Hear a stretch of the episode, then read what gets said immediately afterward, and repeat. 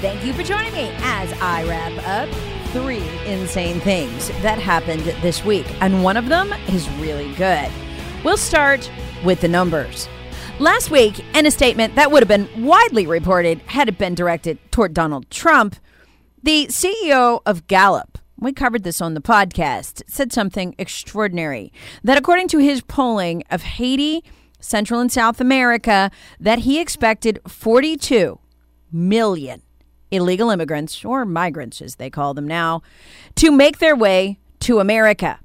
And he asked Joe Biden if he realized the numbers were this high, they got them from their polling, and if he had a plan to stop them or deal with them.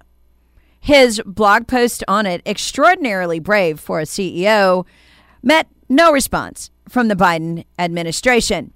And now, with the numbers coming out, you can see the flood begin. Record numbers. CNN reporting, so it might be true. We always have to add that when we're talking about CNN. CNN reporting that the U.S. is on track to encounter a record. Are you ready for this?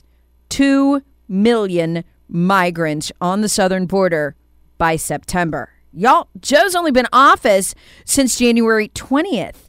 2 million by September. That is double the previous record for an entire year, set by Bush, the original open borders opportunist, back in 2006. It's a staggering number.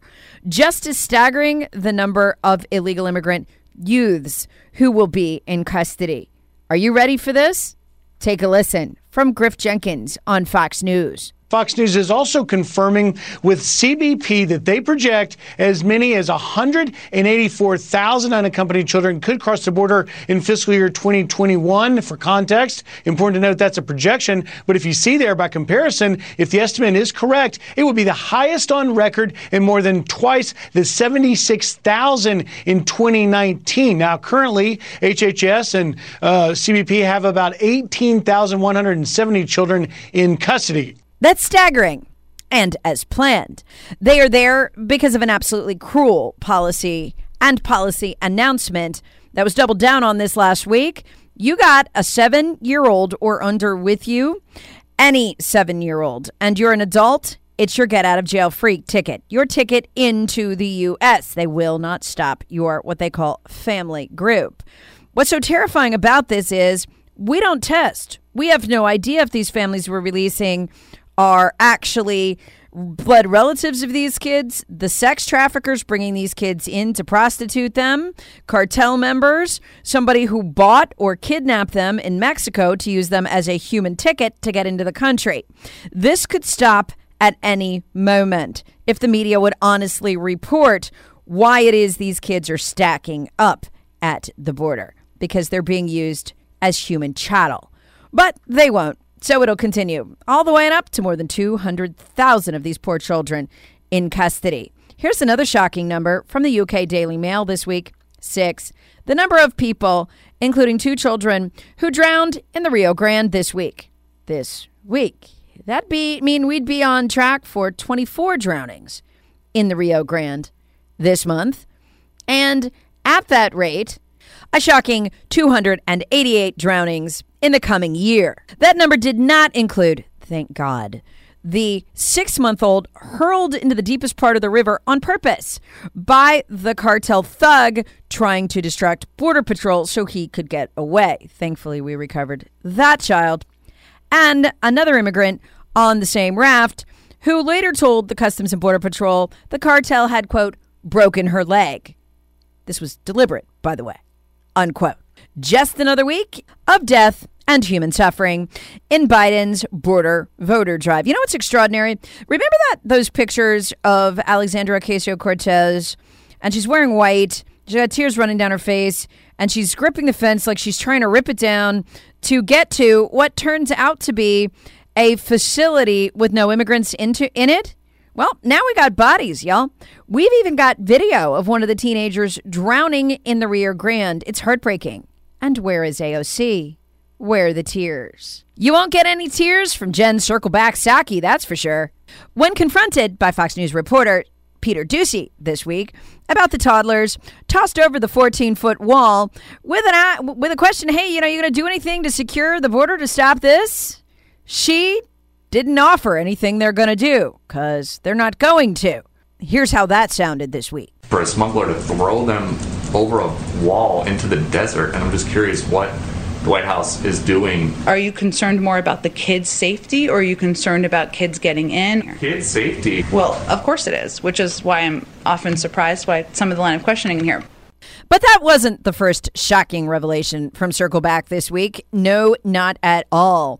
Circleback had to explain why, since Kamala ICE is like the KKK, Harris had been designated as the person to handle the border debacle.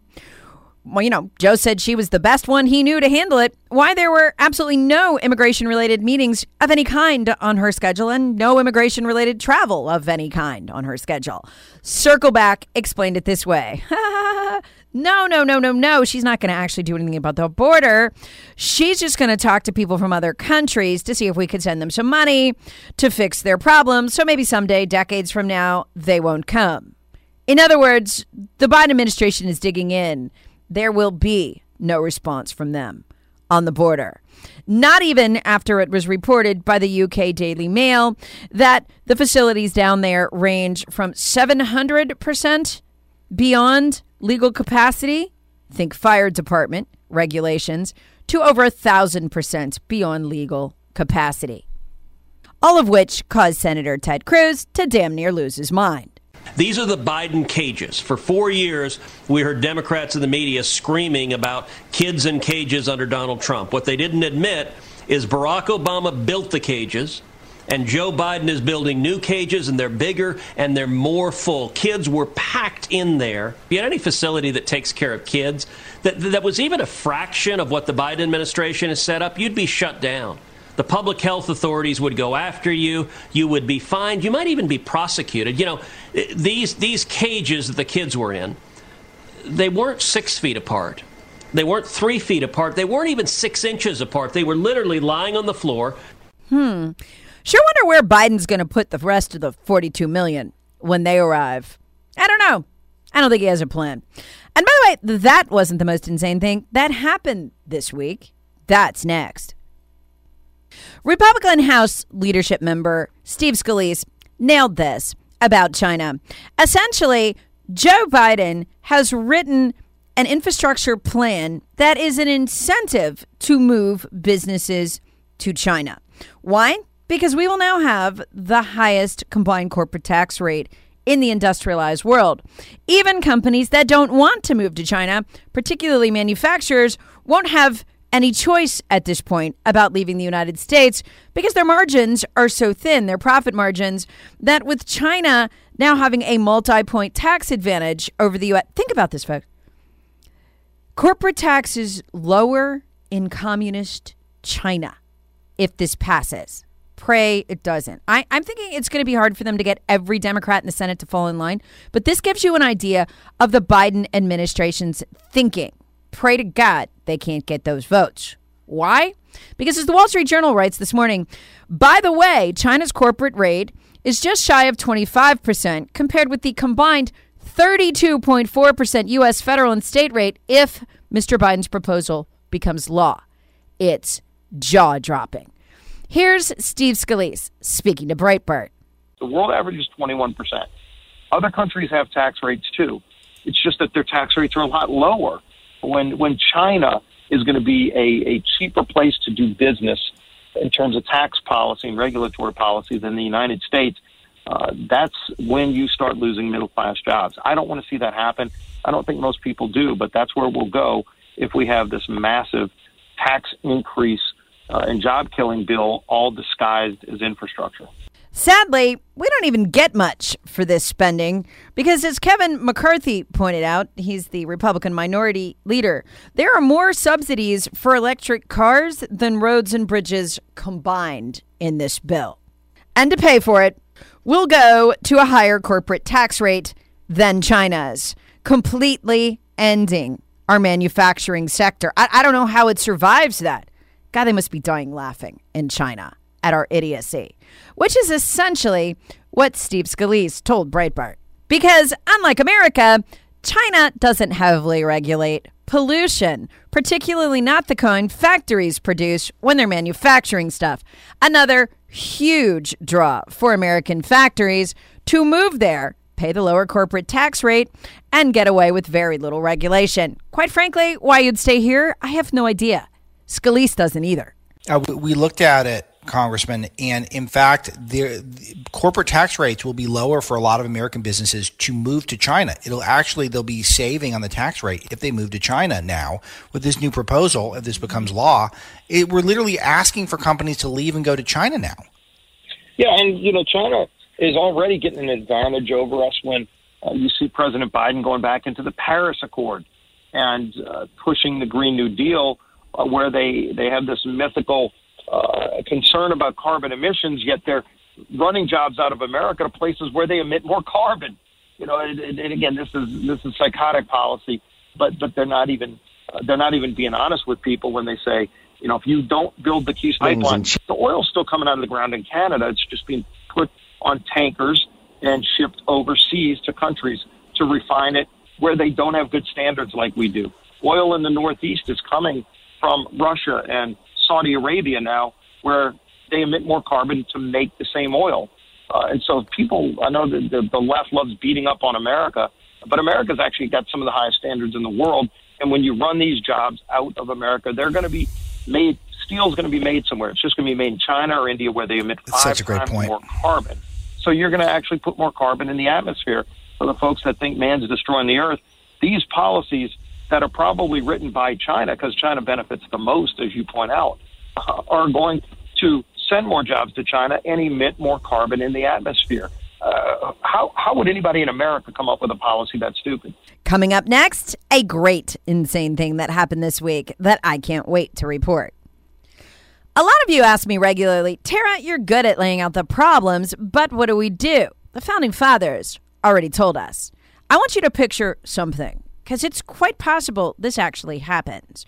Picture a group of functionally insane people, a death cult, as Tucker Carlson called the Democrat Congress. Picture them making insane law after insane law, every one more unconstitutional than the last. And they print them out on pieces of paper, and then you have stacks and stacks of paper that no one takes seriously, and everyone ignores, that states merely laugh at.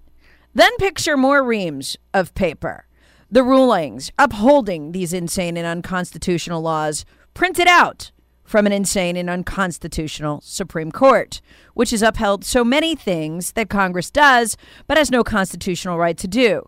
Picture reams and reams of paper from the court, not even read by governors of states who laugh at them. See, the thing is, folks, about the federal government, it doesn't have to be scary. It was never meant to be. It was only ever supposed to be an extremely weak central government.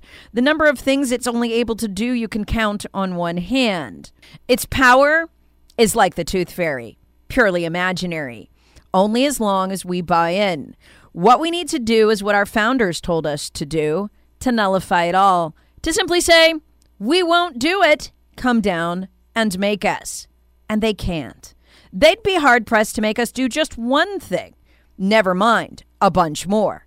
And so I hold my breath, watching around the country. Somebody's got to go first. Now, technically, we already have. In my state of South Carolina this week, they're debating passing a medical marijuana law, legalizing medical marijuana. We're one of just 14 states left that haven't. That's a classic nullification. Marijuana is illegal under federal law. This is a good law for them to practice on. Once you nullify once, it becomes easier to do it again. And that brings us to the good insane news this week from Anchorage, Alaska.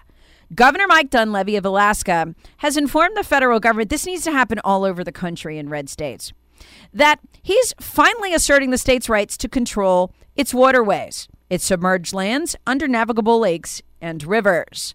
And he's told the federal government to get out of Dodge. There is no constitutional authority whatsoever for the federal government to be regulating these waters. None. The Departments of the Interior and Agriculture have no right to be issuing permits or anything else on them. In fact, they shouldn't even be there. if the governor doesn't want them there. And he just issued a warning. I don't want you here. Leave. It's awesome. His position, the Anchorage Daily News reports, has huge implications for commercial guiding permits, wilderness access, and construction along those waterways. Left unsaid is this. Do you know what's under a lot of these waterways in Alaska? Energy, oil, and natural gas, which the federal government also has absolutely no constitutional right or authority to manage. Only states have that. Remember how the 10th Amendment works. If it's not specifically given as a power to the federal government, it bounces back to the states. Dunleavy pointed that out as he made his statement. Somebody's got to go first, folks. He told federal agencies to, quote, stop bothering Alaskans on the rivers. Natural Resources Commissioner Corey Feige piled on, saying, quote, as of today, the state is informing the Departments of Interior and Agriculture that Alaska is managing the navigable waters and submerged lands and federal conservation units statewide. Now, they have not yet claimed the right to manage the natural resources, i.e. oil and natural gas underneath them. But he's setting the stage to do that by taking back the rivers. Folks, this is so powerful, it gives me chills. She even went on to explain how the state will convert individual federal permits to state permits on account of the federal government's not going to be managing this land anymore. Quote, she said, if while you are on this, you know, on the river this summer, you witness or experience any instances of federal overreach, if you are ticketed, cited, or threatened with the same, we want to know. We want you to contact us and provide the details. Folks, this is exactly what the founders wanted us to do. If it is unconstitutional, simply ignore it. If federal officials challenge you, you are then in the right defending your territory. They have no right to be there. This is state rule. It's what was intended. States with most of the power and the federal government with almost none. For details on how this will work, if you want to go in depth, you can go back and listen to my Wednesday, March 24th podcast called You've Never Truly Lived Free, But You Could, about how governors could easily end all of this. This is the only way forward, folks. We're not going to get our country back at the ballot box, but we can take it back this way. It is the way we will be morally justified. Now, the Alaskan governor basically alluded to the fact at the press conference that he expects to be sued. That's the second part of this. Our school systems and our culture has inaccurately and unfairly built the Supreme Court up to be the final arbiter of all things in this country. It was actually supposed to be a very powerless, toothless branch of government that was only really ever supposed to interpret laws as passed by Congress. And if Congress didn't like that interpretation, they could then pass another law overruling the Supreme Court. It is not a co-equal branch. It is the weakest of the three. That is how it was taught all the way up through the 1960s, when liberals invented the myth that the Supreme Court was somehow the final arbiter. What does this mean? The courts will rule against Governor Dunleavy, just like they'll rule against Florida Governor Ron DeSantis, who I wonder if he heard about, or his staff heard my Battleground podcast last week about how the federal government does not have any authority whatsoever in the Constitution to do immigration enforcement. That lies solely with the governors in the states. They need simply ignore the federal government and begin deporting illegals. That's it. If Governor Abbott would like to finish constructing the wall, he can simply pick up the pieces of the wall and go for it. Biden has no right to say. Sadly, Trump actually didn't have the right to build that wall either. So DeSantis has been hinting this week down in Georgia that, I'm sorry, in Florida, that he is exploring his options for doing immigration enforcement. Somebody's got to go first. So what's going to happen in Alaska, and probably in Florida too, is that they will get sued by federal entities, and the courts will rule that these departments have the right to do that. They do not. Just because Congress passes unconstitutional laws does not mean that Alaska doesn't have these rights. So what does this mean? We're going to have to learn to nullify not just the dictates and laws passed unconstitutionally by Congress and the president. We will have to begin to nullify Supreme Court rulings when they are unconstitutional. just like the immigration ruling in 1885, for the first time giving the federal government power to regulate immigration, upholding a congressional law, and I explained this in the other podcast, that was itself unconstitutional, as Congress even admitted it had no authority to do immigration enforcement. It just wanted to provide money to the states to do it. So we must learn again. We must remember the way we lived the first 100 years of our republic. We must be willing to take back our land, take back our natural resources, nullify these laws, and to take back state power. We can fix this problem very quickly. And the beauty of it is, folks, I'll leave you with this thought.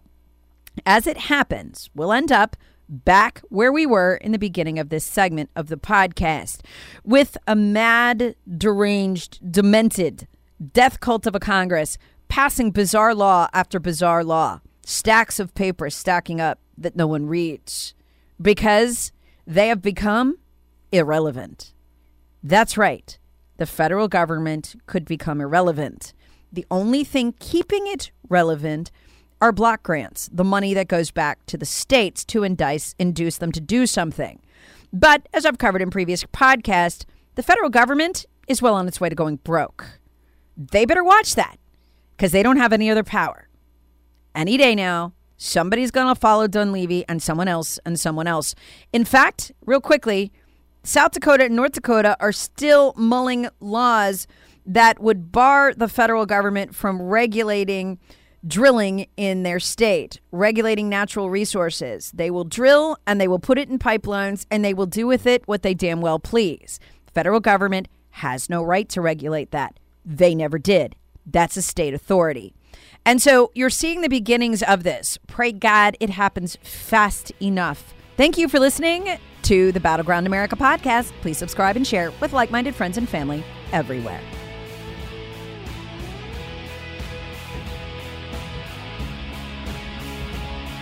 Battleground America with Tara Servatius. Please subscribe on radio.com or wherever you get your favorite podcasts. Be sure to share with your friends and family. Thank you for listening.